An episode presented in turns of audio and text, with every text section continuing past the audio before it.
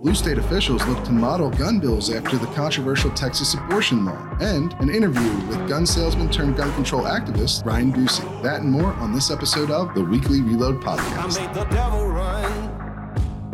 I gave him poison just for fun. I had one. Welcome to another episode of the Weekly Reload Podcast. My name is Stephen Gutowski. I'm the host. I'm also the founder of the reload.com where you can buy a membership today if you support this sober, serious journalism that we produce here. Uh, and you will get a host of perks, including early access to this very podcast, uh, as well as the the chance to ask questions of some of our guests and appear on the podcast too. Those are always fun segments, uh, and, and you will also get exclusive access to dozens of uh, reports and analysis pieces that are not available to the public. So go on over and check out what we've got available today as far as deals go. We were having a, a 20% sale this week. So uh, we don't do that every every month or anything. So uh, make sure you get the last slots that are available on that. Um, today, we're going to be speaking with Ryan uh, Busse of the author of Gunfight, My Battle Against the Industry That Radicalized America. He's currently a uh, senior advisor to Giffords, uh, one of the uh, organizations that advocates for stricter gun laws in the United States. So, Ryan, if you could just introduce yourself to the audience uh, a little bit for people who might not know who you are. Sure. Um, and thanks for having me on, Stephen. Um, I appreciate your thoughtful approach and your podcast. Um, have listened to it many times. So thanks for having me on. I spent, uh, well, first, I, I grew up on a ranch in Western Kansas. Um, firearms were a part of my life from early on, um, from when I was a very young boy. Uh, many of the best parts of my life have been spent with guns with my father and my brother and my own sons. Um, I continue to own and use guns. After my childhood on the ranch and graduating from college, I obtained a job at a small fledgling firearms manufacturer, Kimber, at, uh, very small at the time. Um, I spent 25 years in the firearms industry, um, 25 years and four days, I think, to be exact. Um, and for the first part of that, and for much of my career, um, it was a it was a dream for me um, to do the thing, to be in and around the things firearms and, and the activities that I loved so much as a kid and still love today. Um, however, there were very troubling developments, in my opinion, and and um, throughout my history in the industry, and and I kind of have an, had an epiphany through part of my career. Eventually, I when I got out of the industry just about a year, a little over a year ago, um, I wrote a book about my time, um, some of the things that troubled me, and um, I suppose that's that's not an accident. That's why we're chatting here today. But the the title of the book is is Gunfight, and, and the subtitle is My Battle Against the Industry That Radicalized America. So you can um, you can sort of glean some of my concerns, um, and and I believe the concerns of responsible gun owners about what the industry did and became, where it what it has abandoned, and where we are today. Yeah, uh, obviously you're not you're not shy about your position on on the industry or some of the people you work with or the NRA or uh, a whole host of, of, of different people inside the gun world. Um, I I listened to the entire book on Audible, so actually I think you uh, narrated. The, I did, which is yeah, so very interesting. You. you. have to you have to audition for reading your own book, which I somehow I squeak through. But yeah, that's very interesting. yes, uh, so I guess I've listened to you uh, for several hours yeah.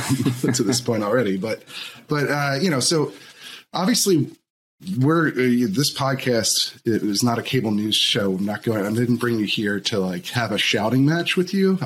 That's not how we operate, and so I want to be fair and give you as much uh, opportunity to uh, put your point of view as forward as possible, uh, and then I will be obviously could you know critiquing some of the things that that I found in the book. Sure. More, I, I think more the overall themes are some of the areas where I had the biggest issues. Mm-hmm. Um, you know, th- this book reads to me like a convert's zeal to enact retribution against uh, people you previously aligned with. Mm-hmm. Uh, like I, that, that, that's probably harsh, but that's how it came across to me. And um, it, it's uh, there, it's not that I don't think there's any legitimate criticisms of the industry or the the gun rights movement or the NRA. Obviously, I've been um, at the forefront of reporting on some of the corruption inside of the NRA itself, and um, I don't think there's there's probably areas that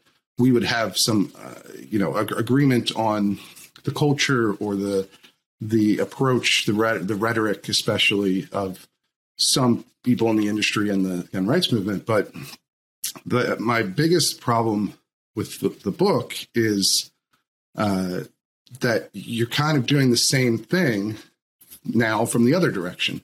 Uh, when I read the book, I, you know, I, I get a lot of uh, demonization of um, gun owners, specific kinds of gun owners, and especially the industry as a whole. I mean, you kind of paint yourself uh, in a lot of ways as the only holdout to a culture of like racism and hatred and fear. Um, so I, you know, I, that that's my overarching criticism. Maybe you can dissuade me of some of these conclusions that I've come to. I want to give you an opportunity to, to give your view of, of, of the book as a whole, what you were trying to accomplish with it, and and why you went about it in this way. Um, well, boy, there's a lot in there. Uh, yeah, yes, I'm um, sorry. Yeah, that's quite that's quite a lead in. Um, so I, I, guess I would invite you to ask questions and um, poke and prod as I go through okay. here, and certainly interrupt me because I, I, don't quite know where to, to start with all of that. Um, yeah, I'm sorry. That was that was uh, certainly a, a broad yeah, uh, yeah. View of the book as a whole. That's but, okay. Sounds uh, like you've been sounds like you've been saving up on it. That's okay though. Um, so I guess I'll start with um, let's start with the the racism thing that you brought up because that has been sure. I think I think some folks either that I worked with in the industry or that um, have just sort of read, you know, a, a quick uh, note about the book or some post or something.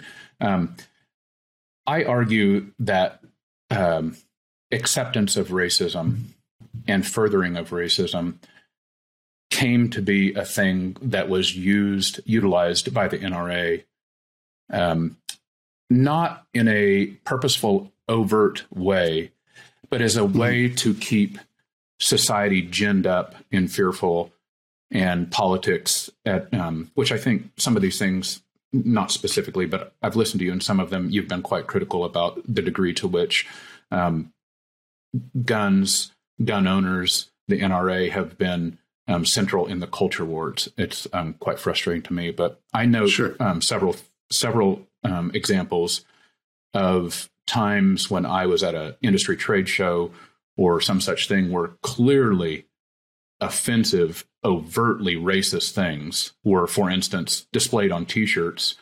Um, and thousands of people saw them at industry events and said absolutely nothing.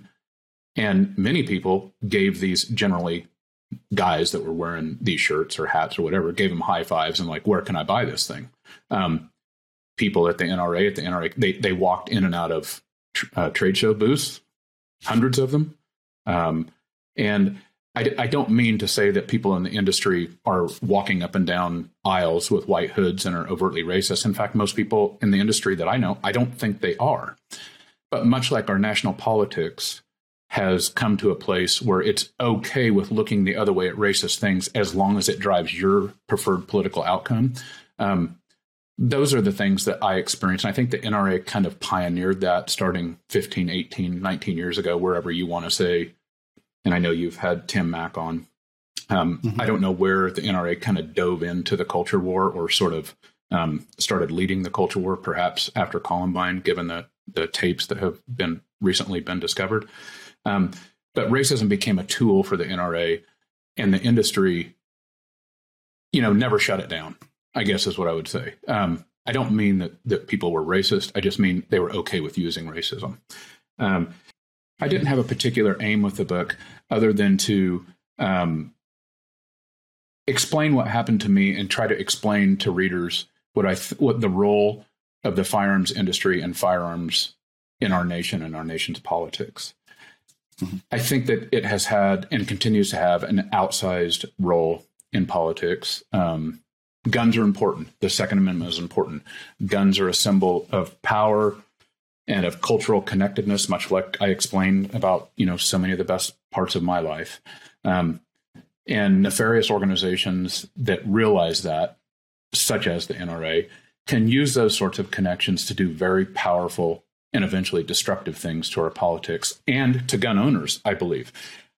I, I this my book is a plea to reasonable gun owners to say stop letting the the radicals with the mic dictate everything that is branded gun owner. I, am frankly, I'm done with that. Um, mm-hmm. I don't think all gunners buy into the sort of extremism radicalization that the NRA touts. On the other hand, far too few stand up and criticize it. Far, okay. in fact, now to your point about me in the industry, it got to a point where literally nobody in the industry would ever say a critical word publicly about the NRA ever, no matter what they did. Still, still hardly have. Mm-hmm. Um, sure. Be, because why? Be, because you got run out, fired, castigated, chastised. We were told that all gun owners, you have to stand together with all gunners no matter what. Um, I know you've had David French on to talk about Kyle Rittenhouse. Um, I believe that the, as David does, I believe that the um, that the verdict was legally correct. I also, like David does, believe that Rittenhouse was exceptionally morally incorrect. And I believe that the people in and around the firearms industry and the influencers who are holding Rittenhouse, Rittenhouse up as some sort of hero are are are are creating um, terrible turmoil for responsible gun owners, and I think they do um, guns and gun owners in the nation an incredible disservice. So I guess that's enough to get us started. Um, I know you yes. had all sorts of stuff that you asked me about, yeah, but that sort of gives you a picture a, of where I'm at. Yeah, uh, and and I appreciate you uh, uh, given given a broader view like that. Since you know I started off with a sort of general critique there. Uh, this is obviously fairly harsh, but but I, uh, um, yeah, I mean, I, I, guess I get back to like th- I, I, do think that there are certainly reasonable ways to uh, criticize uh, the the individuals that you're talking about there. You know, people who are um, making a hero out of uh, Rittenhouse's actions or the NRA's rhetoric uh, that it's used uh, throughout the years and some of the most overheated stuff that they've that they've put out, or the President Trump, your former President Trump. Um, you know, there's, there's plenty of room, or even the industry, and there's and there's way there's plenty of room to talk about how uh, you know fear can drive gun sales. Like I, don't I don't think that any of that is uh, off limits by any means. Is there plenty of room? I mean, uh, what gun industry leaders, what trade group leaders, mm-hmm. what gun company executive, what ammunition executive, if there is plenty of room, where is the criticism? Okay.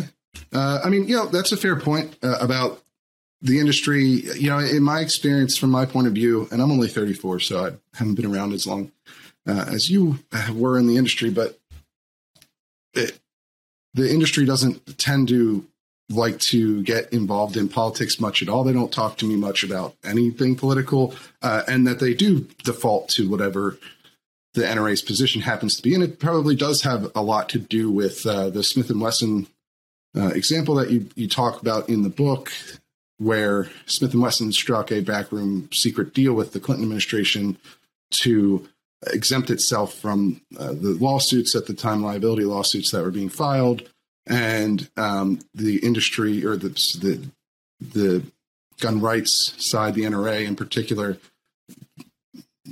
uh, you know, generated a lot of backlash to this concept, and so the industry is much less uh, individually vocal uh, about politics, although certainly perhaps not in the other direction, right? I mean, um, yeah, seem very so vocal. There's there's probably some point to this. Yeah. Well, I mean, I tell the story. I guess I would.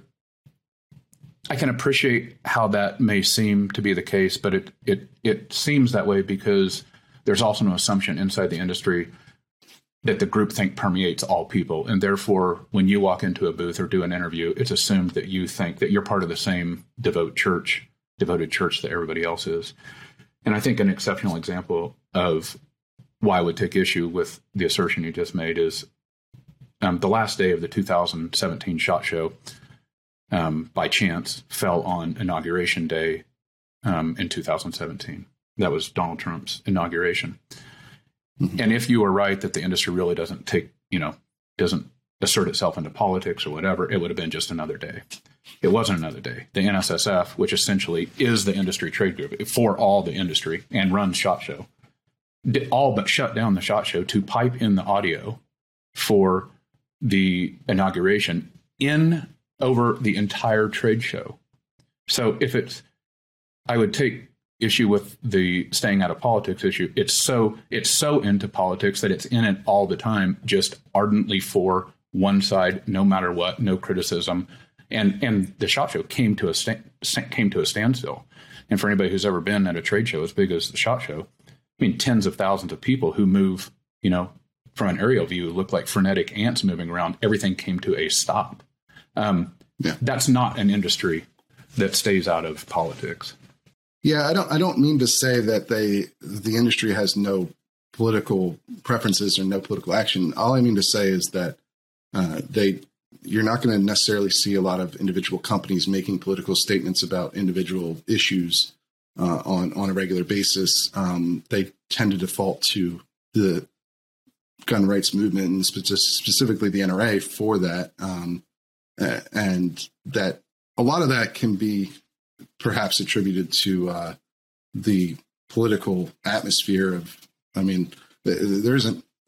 Unfortunately, oftentimes there isn't much of a, a choice for uh, a lot of uh, gun owners or the gun industry in terms of uh, political affiliations because you know if you look at the race between even Hillary and, and Donald Trump or Donald Trump and and um, Joe Biden, like the policy differences were extremely stark when it came to guns.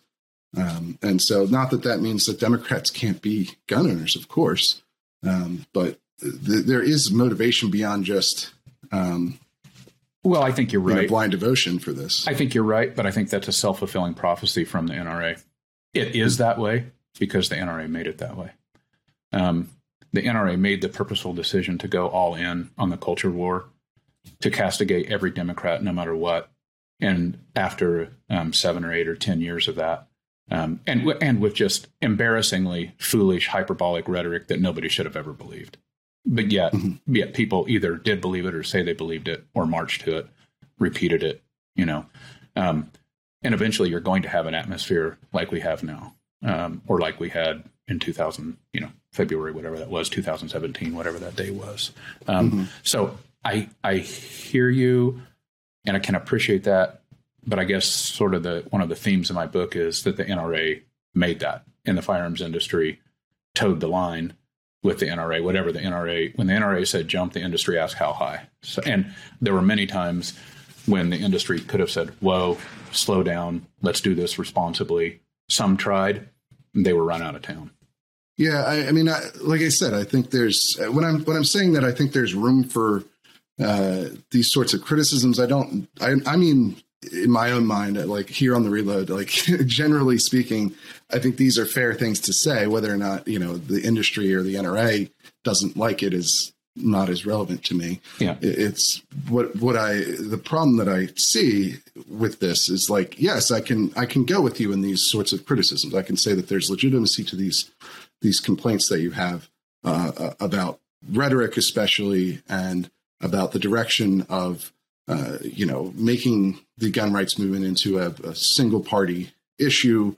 Um, yeah, that's obviously there's there's plenty of drawbacks to that, and there's plenty of legitimate criticism. But the problem with, with the book, from my perspective on that point, is that it seems like you overcorrect and go the complete opposite direction. That uh, that you are using overheated rhetoric in reference to a large class of gun owners. Um, you know, I mean, myself included, as you probably could see behind me here, people who who like um, uh, AR-15s or, or, other popular rifles of that style, or even uh, polymer lower handguns. You know, you call them uh, was it Tupperware, right? Mm. Um, like, and and it seems that most of your advocacy is dedicated to one party, the the Democratic Party, in the other direction. So that I guess that's the the core conflict that I see um, in the book. And it, so, can you address that at all? Like, do you think I'm overreading it? You, what is the explanation there? Sure. Um, and by the way, Tupperware guns is not something I made up. That was a term sure. long ago made up to essentially a competitive term to make fun of at the time just Glocks, right? But um, Right. um, became it became somewhat ubiquitous. Um, so I, I, I describe those sorts of guns um, as the way the industry did, the way the industry first did. Um, it wasn't all that long ago that NSSF itself, again the trade group for the entire industry, would barely allow any AR-15s to be even displayed in the main part of Shot Show, and nothing tactical could be displayed. Those weren't rules I made up, and it's not something um, you know I developed as some sort of story for the book. That's the truth. Um, so there was a time when the industry itself would not allow these things. Um, as far as I, I don't have anything against AR-15s themselves, right? Nothing, Uh, or people that own them and use them responsibly. Same with polymer pistols. Um, although I'm a steel frame guy, as you might guess, or steel or aluminum metal frame guy, but that doesn't Sure. um, doesn't mean I, I have anything against the guns.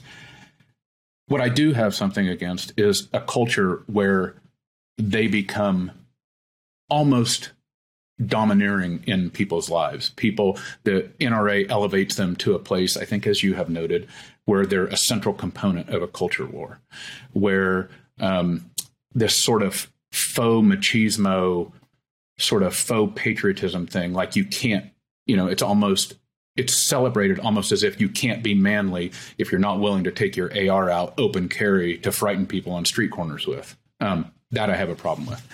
Um, And look, I can see that there are people like that, and that I too don't uh, like that approach. I find it uh, uh, distressing and, and wrong. But but it, it- my problem with the book is that it, and maybe this wasn't your intention, and maybe uh, you can correct that here or, or you know state that here. But but uh, it felt like you were applying that to everyone who likes these kind of guns. It, it felt like um, it, it came across to me at least uh, much broader than just singling out, say, the the the men at the the Black Lives Matter protest who confronted your son, right? For instance, like I think a lot of people in the gun community and and uh, outside of it would find that that scene to be very, uh, you know, terrible, right? To, to some, someone to do that, um, uh, you know, is the way that you've described it, and. Uh, but that's not most people who own AR-15. The AR-15s are the most popular rifle in the country, and, so there's a lot of reasons to own these guns. You, you you see you boil it down quite a lot to like intimidation or to kill people. Uh, you know, to to uh, as as a cultural symbol of this broad of this broader um intim- you know uh racist uh, hateful movement right like I, I i so that that's where like to me it gets um perhaps the message gets lost or gets confused in uh in a much broader attack right Well, um, I guess I would take issue with you on that. I don't. I think what I one thing I would say is that at current in the gun movement or in the gun world, the loudest people in the room are the ones that you just described and the ones that I castigate.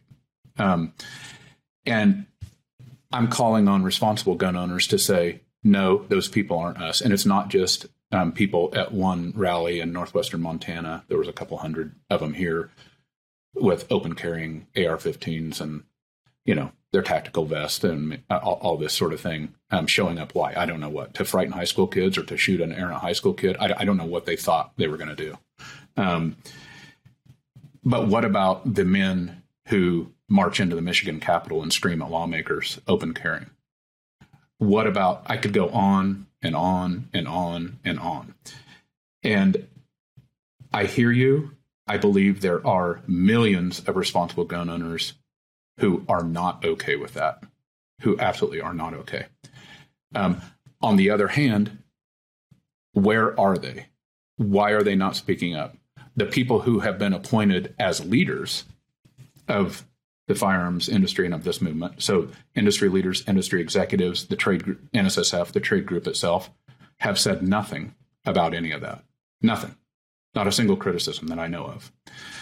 So, what who I am calling on, I'm calling on the people who you describe as good, responsible people who own guns, whatever kind of gun they are. Um, you know, polymer frame gun, AR 15, whatever it is, I'm calling on them to say, we're not okay with that. All gun owners aren't the same. I'm not like that guy screaming at that lawmaker in anger in Michigan with his AR in hand near the trigger in a building, you know, for all to see. That's not what responsible gun owners do. Um, so I guess what I would say is I, I haven't labeled all gun owners that way. Gun owners are letting themselves be labeled if they do not stand up and castigate the irresponsible behavior. I want to give you credit because I think that you, this podcast, your writing, um, your approach, your thoughtfulness gets about as close to just real reasoned, rational sort of thought on this as just about anything I've ever seen in 20 whatever year 25 years being in and around the gun business.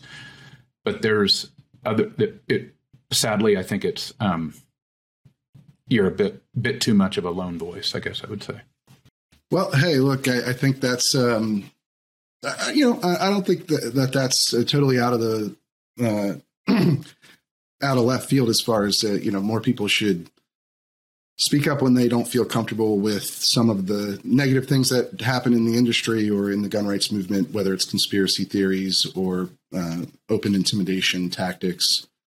Uh, like the ones in the, the Michigan State House uh, mm-hmm. that you're you're describing here, um, I don't think that those are representative, though, of most gun owners. As I, as I perhaps we agree on that point, um, and that's and so the book made it feel to me like you were pushing more into that direction. But you know, we, we you've just uh, so I'll tell you, here, so Steve. Don't, I belabor um, that.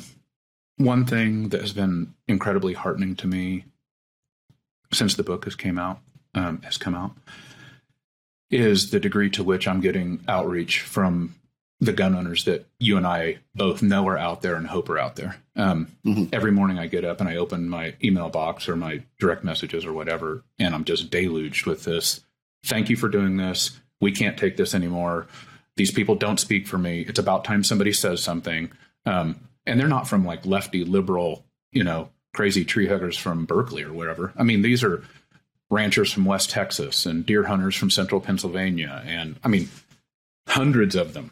Um, so I know these people are out there, and I know that they are similarly frustrated with the degree to which um, this kind of strange gun radicalization has set the course or or controls the messaging across our country, and frankly, controls our politics and our policy.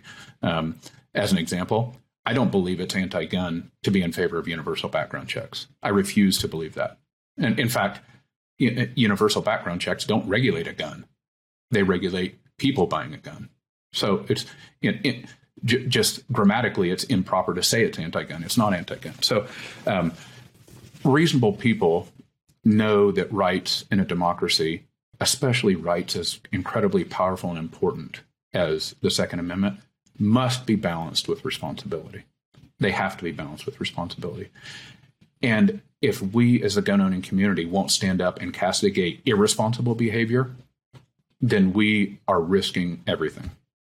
And that, I guess so that's if you if I think my story sort of gets at how our nation came from an organization wanting to go uh, wanting to do things like go hunting and target shooting and self defense to one that's now parts of it, significant parts of it, celebrate Kyle Rittenhouse or don't say anything about armed extremists at state capitals. Like my book explains how we got there. You know, again, I think that message is, uh, you know, largely uh, one that resonates with a lot of people. Uh, I do wonder uh, how it do you have concerns here about you talk a lot about in the book about why you stayed in the industry and part of it was for so long right? You were you were there for quite a long time and you didn't get out until just recently in 2020 um, but part of the reason was because you thought you could have more of an impact uh, as somebody inside of the industry and uh, you had more credibility that way. Now you're you're working for uh, a gun control organization and don't like are you concerned that that undercuts this message that you have um, that that working for a group that's seeking uh, tighter gun restrictions is going to uh, turn off a lot of people who would otherwise be open to the sort of things you're saying here? Um, maybe. Um, I don't. I guess I. When I got out, I decided that I was done accepting the framing and the definitions that the NRA had imposed on us as gun owners and on the gun industry. And the NRA, as we just chatted, and and I know you know there's a lot of discussion about the degree to which the NRA you know speaks for gun owners here, or or you know, how, how, how much power do they really have, or whatever. But I can tell you that their framing and their sort of um, the way they have put gun owners in a box, a dangerous box, I think still is exceptionally and dangerously relevant. So to your point about to your question exactly, when I got out, I decided I'm done accepting those definitions. When um, when people call say somebody like Gabby Giffords, who is a who is a gun owner herself, somebody who was shot, and they label her as something like this evil demon from some planet in Star Wars where only evil demons live. Um, I'm I'm done with that sort of evil castigation. When somebody says that in, being in support of universal background checks is the equivalent of some Marxist socialist scheme, what, what, and these are things I hear. Um, they're not things I make up. I'm done with that. Mm-hmm. I'm done with that. That's just not the way um, normal, reasonable citizens in a democracy function. Um, no right is absolute. This this shall not be infringed. That no right is absolute. Your your free speech rights are are not absolute. Your Second Amendment rights are not absolute. So we lived with we live and accept as gun owners infringements, quote unquote, every day because that's what you do in a functioning democratic society. Um, I think there are ways that gun owners can and should be more support things that are more responsible. Will will they eliminate all gun crime and gun violence and everything? No. That's again to the point. We live in the gray areas in a democratic society, but neither should we say no to everything. Um, I just think that's I just think that's dangerous. I think it's it's bad for gun owners to be placed in that box. I think eventually politically that's going to bite us in the butt. And sadly, I think it may lead to these people who are exceptionally radicalized now over guns and will do literally anything over guns to do something that may jeopardize the democracy itself. So I'm I'm worried. Right. Um, and and I understand uh, a number of those points there, and I think there, there's some legitimacy, legitimacy to some of that. Uh, the problem that I see is uh, you have a lot of the same symptoms on the other side as far as uh, demonizing gun owners and demonizing um, people who are to the opposite of the, the gun control movement. I mean, and and at the same time, you know, I understand that you support some uh, some of the policies that Giffords and others are, are pursuing, but it, it, can be very difficult for somebody who is a gun owner or is not, you know, not uh, supportive of one of these gun control groups to look at them and uh, uh, not, you know, without a skeptical eye when they say that they're for responsible gun ownership, because uh, you know I, I, can't think of a single example where they uh, weren't defending pushing the gun restrictions to their furthest point, including things like banning um, handguns, including things like uh, confiscating firearms. I mean, certainly Giffords has not come out in favor of what Beto O'Rourke has uh, said he wants to do, but they haven't come out in opposition to it either. So I think you have a lot of the same issues that you're concerned with.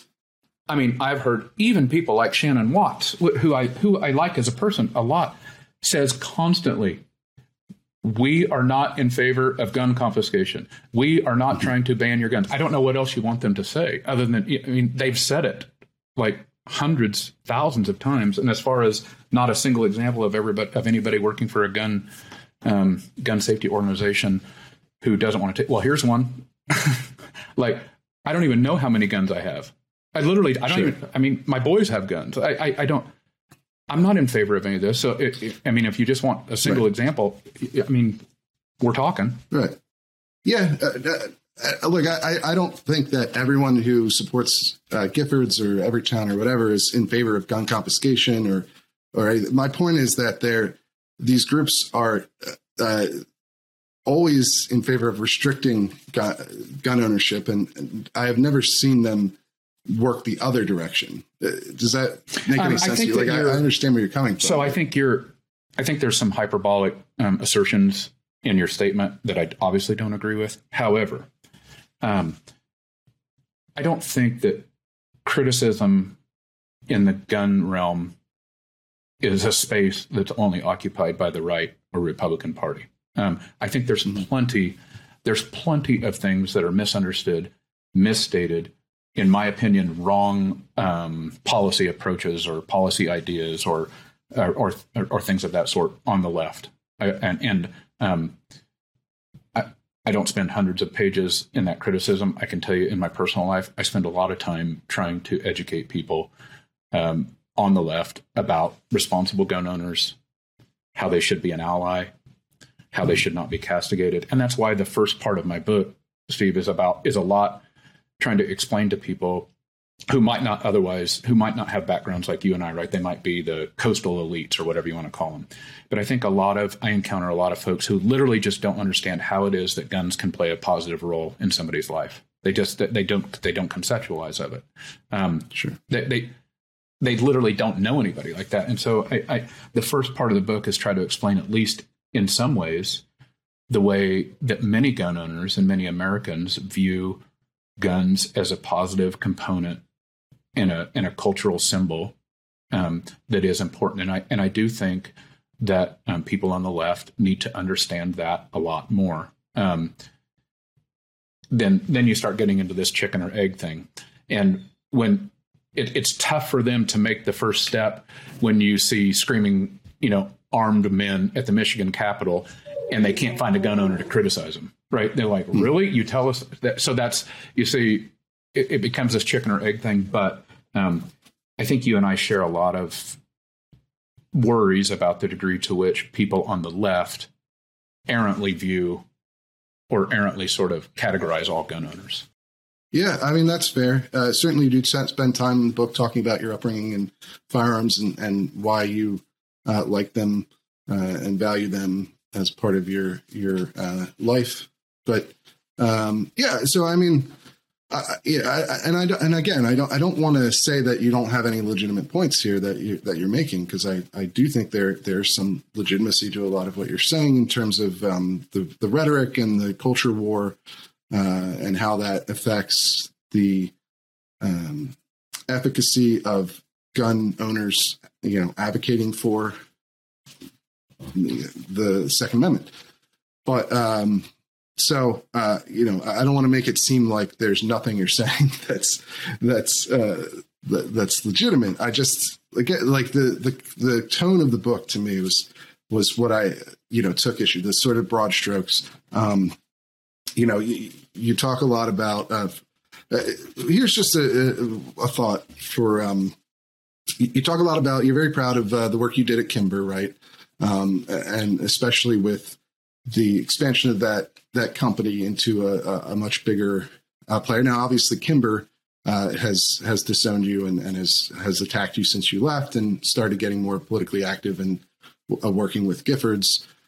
Um, but uh, you know, you, you talk about AR-15s in the book about how they're um, a, a, military um, uh, weapon of war, right? Mm-hmm. And, and, and that the industry has used this uh, gun to um, enrich itself and sell a lot of uh, these rifles, uh, relying on things like the the fact that they were employed with the military in Iraq and Afghanistan, and a lot of veterans are like them, and they had a lot of uh, screen time during coverage of those wars.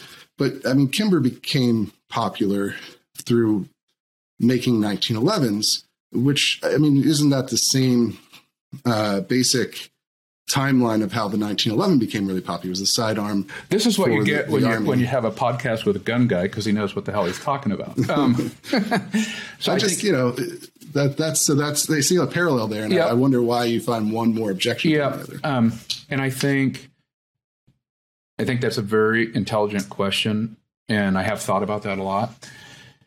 And I think it, I just kind of go back to the point I made about um, how civil democracy functions. Um, it's not that you know, I mean, a bolt action rifle at one point was a military gun, right? A Mauser 96, a Mauser Yeah. 98 became the I mean, Winchester pretty much every 70. kind of action has been Right. employed in military use at Right. some point or another. Right. Um, and I think as a society, we have always struggled with essentially where is the line in the, in the gray area in which we have to function. Um, we don't, apparently, we're okay with restricting third graders from getting howitzers. So, that, I mean, so that's like a no debater, right? Um, we are debating, it seems constantly, whether um, this semi auto or fully auto or whatever three round burst AR 15 with 10 round magazines, 30 round magazine, however, we're debating that. That's in the gray area. We've accepted as a society, um, generally speaking, handguns, bolt action rifles, things that used to be military guns but aren't now.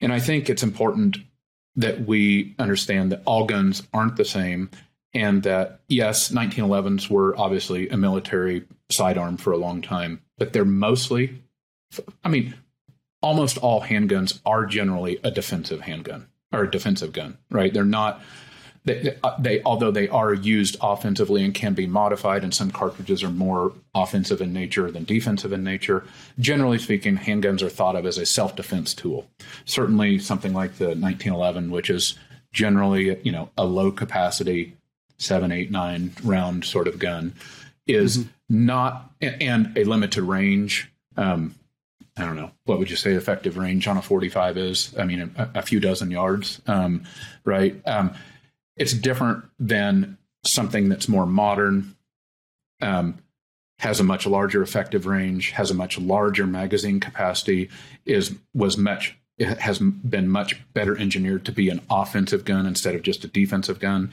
um, and and so Well, can I take one issue with that? sure, sure, Just, um, I, I understand what you mean as far as like rifles obviously have a much more effective, far, much longer effective range than a handgun. But if you're talking about like the criminal use of firearms in the United States, obviously handguns are used far more often Much, than, much. than rifles Yeah, or more. shotguns. yeah, much Uh, more. so that's that's the only thing where like uh, I was I understand what you mean by offensive, like in a military context, certainly that distinction makes sense, but in a civilian context, uh, handguns are are generally far more involved with crime because they're small and concealable, which is what criminals generally prefer. Yeah. And then um, you know rifles have been used in some very high profile, uh, and the AR-15 in particular, in very high profile crimes for sure, uh, which you detail in the book, but. Um, but generally speaking, handguns make up the, the majority of, of uh, criminal use of firearms in the United States and elsewhere. So that, I guess that's where like that distinction falls flat with, with me personally a little bit. Yeah, no, I, I, I think you're absolutely correct, and that's why I think we don't have we don't have one issue. Like when people say the gun issue or the gun violence issue, like it's not one thing. It's it's there are multiple reasons why. Um, there's a reason why you what you say about handguns is true. There's a reason why what we know about AR-15s is true. They're not the same exact reason. Um, I I focus on AR-15s a lot in the book, not so much because of the intricacies of the policy things that we were just talking about, but because of the dangerous culture that has spun up around the AR 15. This worship, this glorification, this um, this this sort of lifestyle where guns are anything and everything to you. And again, not all gun owners are like this, but the ones that are, and the degree to which we as gun owners empower it without castigating it as irresponsible, I think has become an exceptionally visible part of gun ownership, um, a dangerous visible part of gun ownership, and I don't think that's to any of, of responsible people's benefit. I don't think that that's that's not something good, um, Sure. and and that's why, you know, I you could say that I elevate or I focus a lot on AR-15s in the book. I do it because the industry and the culture focuses on it a lot. Like I didn't, I, I guess I would, you know, in simplistic ways, I would say, well, I didn't pick that as the cultural symbol. The industry and these people picked it as a cultural symbol because you don't see, Yeah. you don't see come and take it flags with a 1911 on it. You see come and take it flags with an AR-15 on it. That would be a cool flag, though. um, but But uh, maybe maybe maybe Steve's going to have something new to sell on his website. But but you yes, get my point. Um, yeah, I understand what you mean. Although I would, I would certainly draw a distinction that uh, that you don't between the people like those who carried guns into the Michigan Capitol uh, or who you know c- confronted your son during the Black Lives Matter protests, uh, and people like Mat Best from Black Rifle Coffee and Demolition Ranch and some of these other groups, um, Military Arms Channel that you that you uh, name in this book specifically. I mean, you, talk about how Black Rifle Coffee, for instance, was uh, was uh, the, used in the Rittenhouse uh, case and and during the Capitol riots, and that's true, right? And I understand what you mean as far as like some of the people that clung to this uh, image that they built happened to be, you know, fringe extremist types.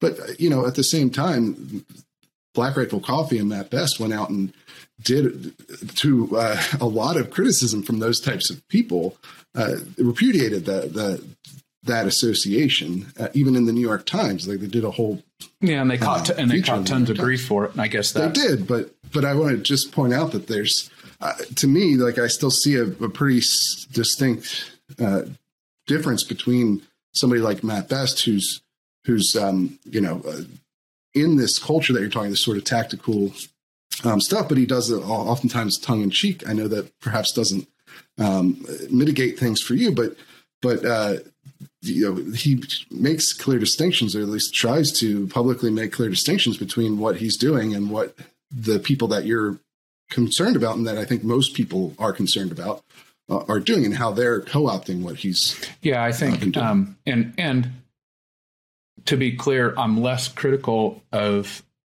Mat Best in the book than I am. In fact, I compliment his marketing skills and and the degree to which Black Rifle Coffee has become ubiquitous. On the other hand, I think that the situation that you just described with Rittenhouse and Black Rifle Coffee and the degree to which they first tried to do the right thing did, in my opinion, try to distance themselves and then they got castigated and then they kind of walked that back and like it, it demonstrates to me the degree to which if you if you conduct your business without proper um, eyes on responsibility sometimes you can't control where it goes.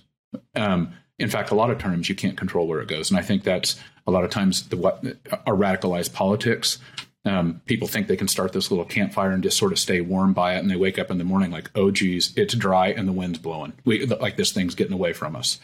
And I think that's what Black Rifle Coffee has done in some ways. It normalized um, it, and, and minimized the degree to which guns are a serious, um, you know, very something that requires an exceptional amount of responsibility, and it trivialized them to the point that then it sort of gets away from us and it permeates society in very dangerous ways. And sometimes we don't get to control where that goes. You have to control it with responsibility before it gets to that point. So when when Black Rifle Coffee had had sort of these tough times of um, seeing their logo in the Capitol with a guy who's trying to zip tie senators, for God's sake, um, and then trying to walk that back and trying to distance themselves from it, like it's it's too late once you've let the brush fire spread. You, you, responsibility has to happen before that. Yeah, I, I mean, I, I just don't see what they were doing as somehow uh, condoning that that action or or encouraging it. Um, and I, you know, I don't think that having fun with firearms necessitates that you're irresponsible. Uh, but you know, I, like I said, I agree with some of the larger uh, criticisms that you have of the culture and more aspects of, of uh, what we've seen over the last several decades and, and so forth. So, um, and you know, I, I encourage people to read the book for themselves uh, and, make their own judgments uh, about you know what you have to say and whether I'm whether I'm being too harsh or or what you know. So I, I like I would encourage people to read it themselves. I know we're I, we could talk for another Yeah. two hours. Well, maybe uh, we should for sure sometime.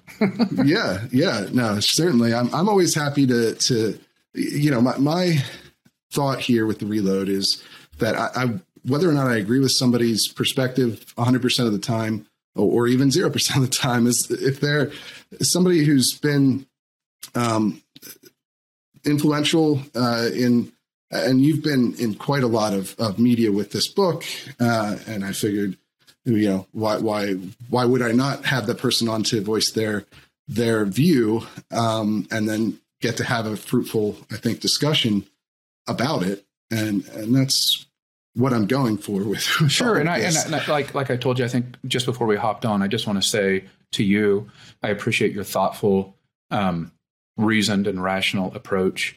I don't expect that you and I agree on everything, just like I don't expect that I agree uh, on, with anybody on everything. I mean, that's just not the way right. functioning societies and dem- dem- democracies should work. Um, and it's sort of to the point of our larger conversation. We as gun owners shouldn't just like march in lockstep, never look ourselves in the mirror, never open ourselves up to criticism, never think we should be responsible, take the word of some, as it's turned out, incredibly corrupt and in my opinion nefarious group like the NRA and and sort of brand all of us like these are things that lead to bad outcomes so I really appreciate you even where we disagree your your thoughtfulness and rationality about it and you reading the book and having me on. Thanks. Certainly yeah.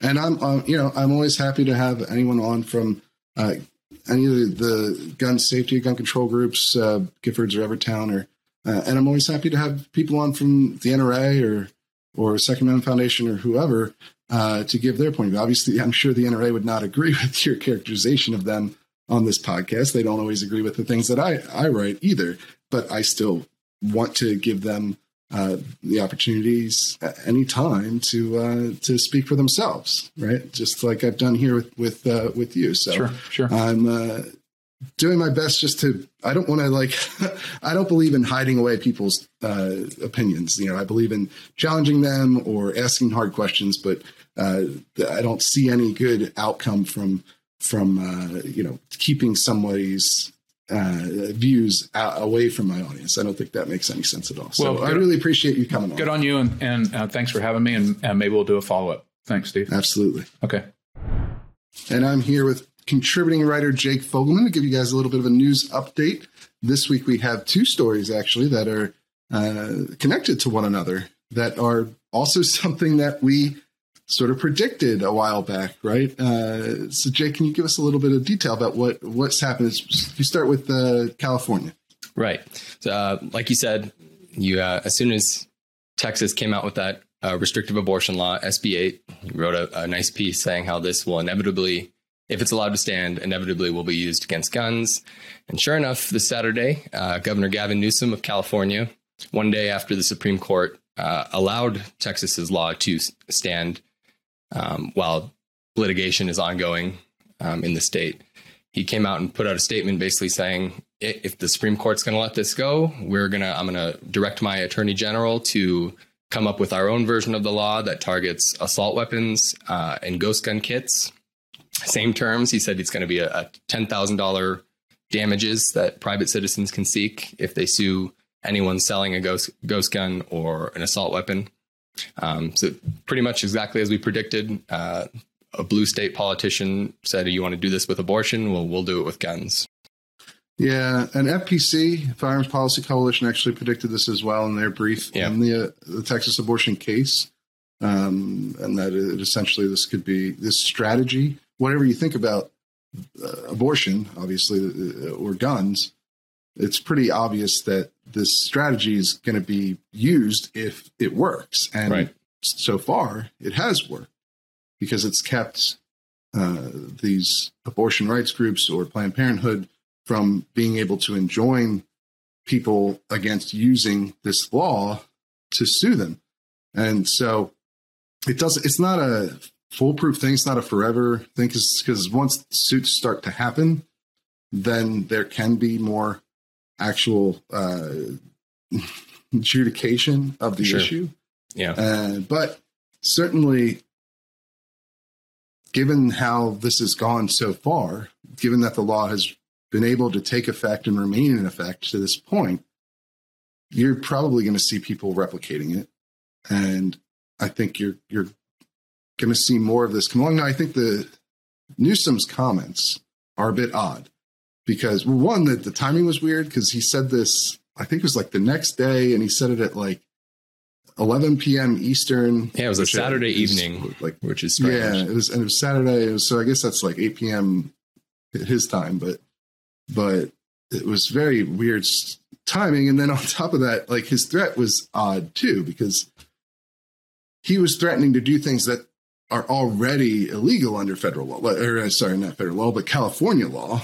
So he, they've already outright banned uh, the sale of of certain kinds of so-called assault weapons, and uh, they've already banned the manufacture of so-called ghost guns without uh, serialization and, and, registration, and they've banned the selling of kits of of tools required to make uh, your own firearms at home. So it's weird to say that they're going to use this tactic on the same things they've already just banned through the regular course of traditional litigate, uh, legislation.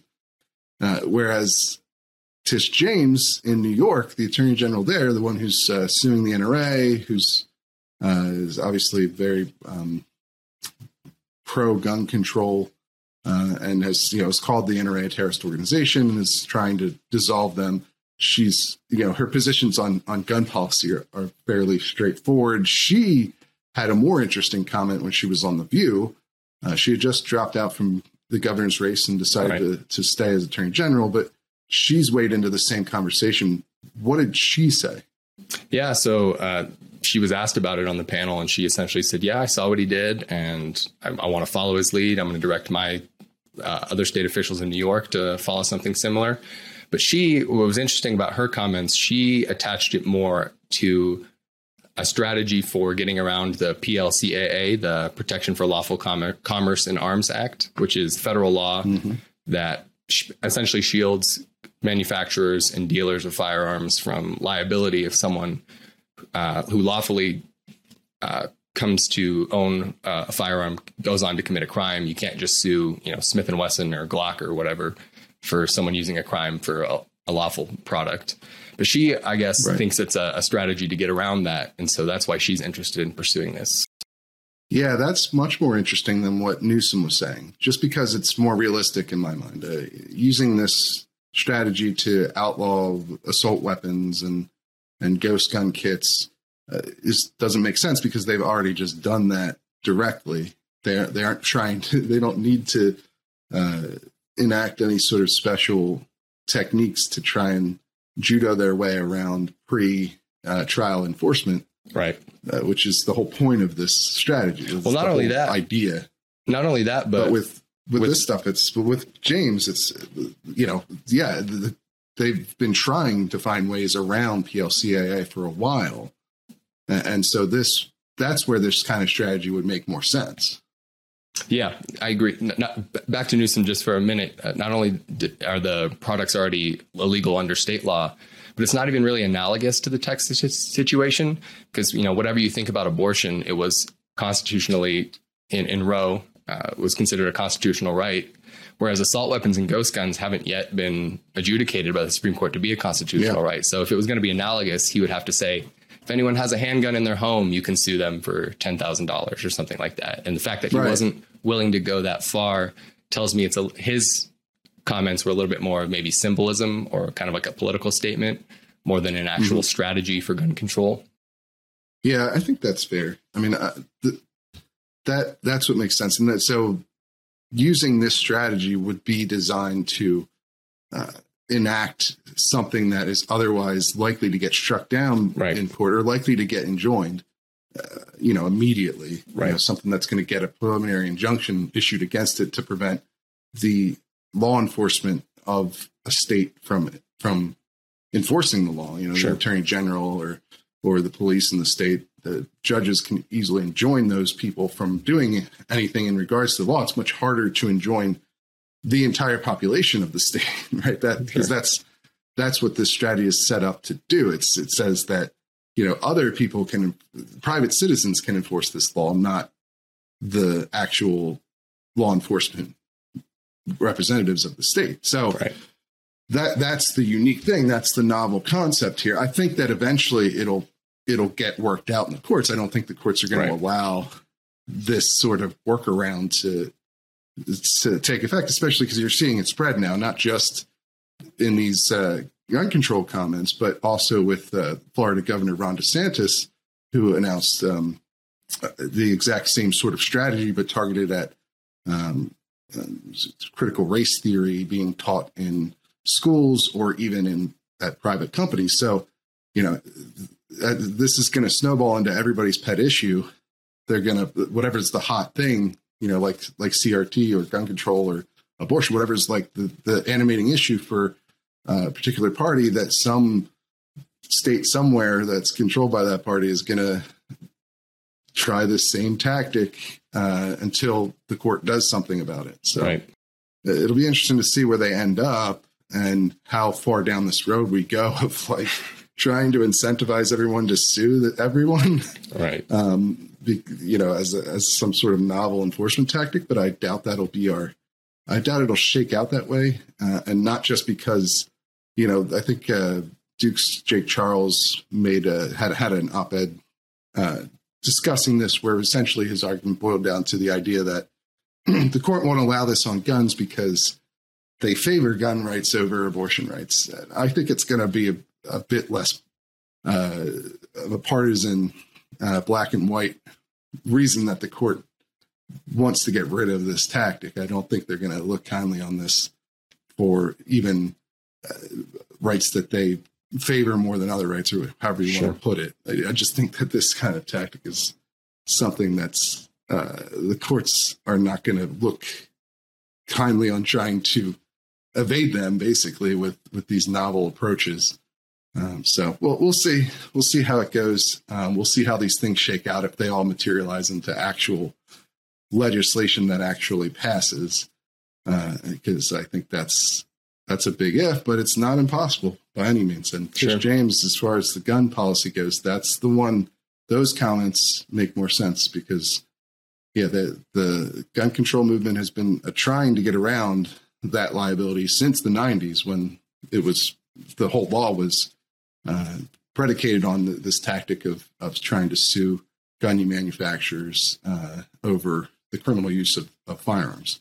So we'll we'll see where it ends up, though.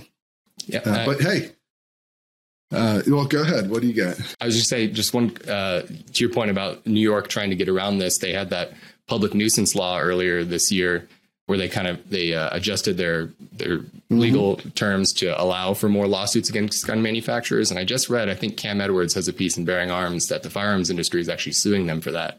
So depending Yes, on how that litigation goes, it could affect her comments that she made about using this strategy for the PLCAA. If that gets shut down, it'll be hard to see how she can pursue this strategy to to get around it as well.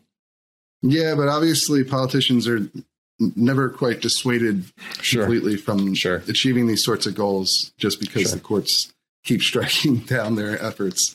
Uh, we've certainly seen that time and again.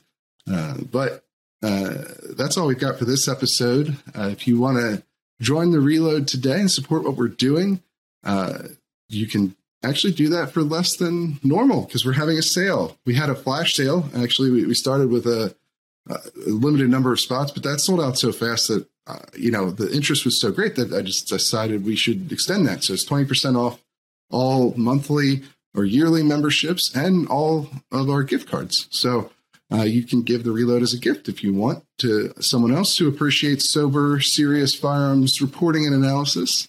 Uh, but we will be back with you again next week. We're actually not taking a week off. We've booked some good interviews uh, c- coming up here, so we're going to keep rolling uh, even through through Christmas. So um, make sure you tune in. We'll have something for you to listen to while you're on break.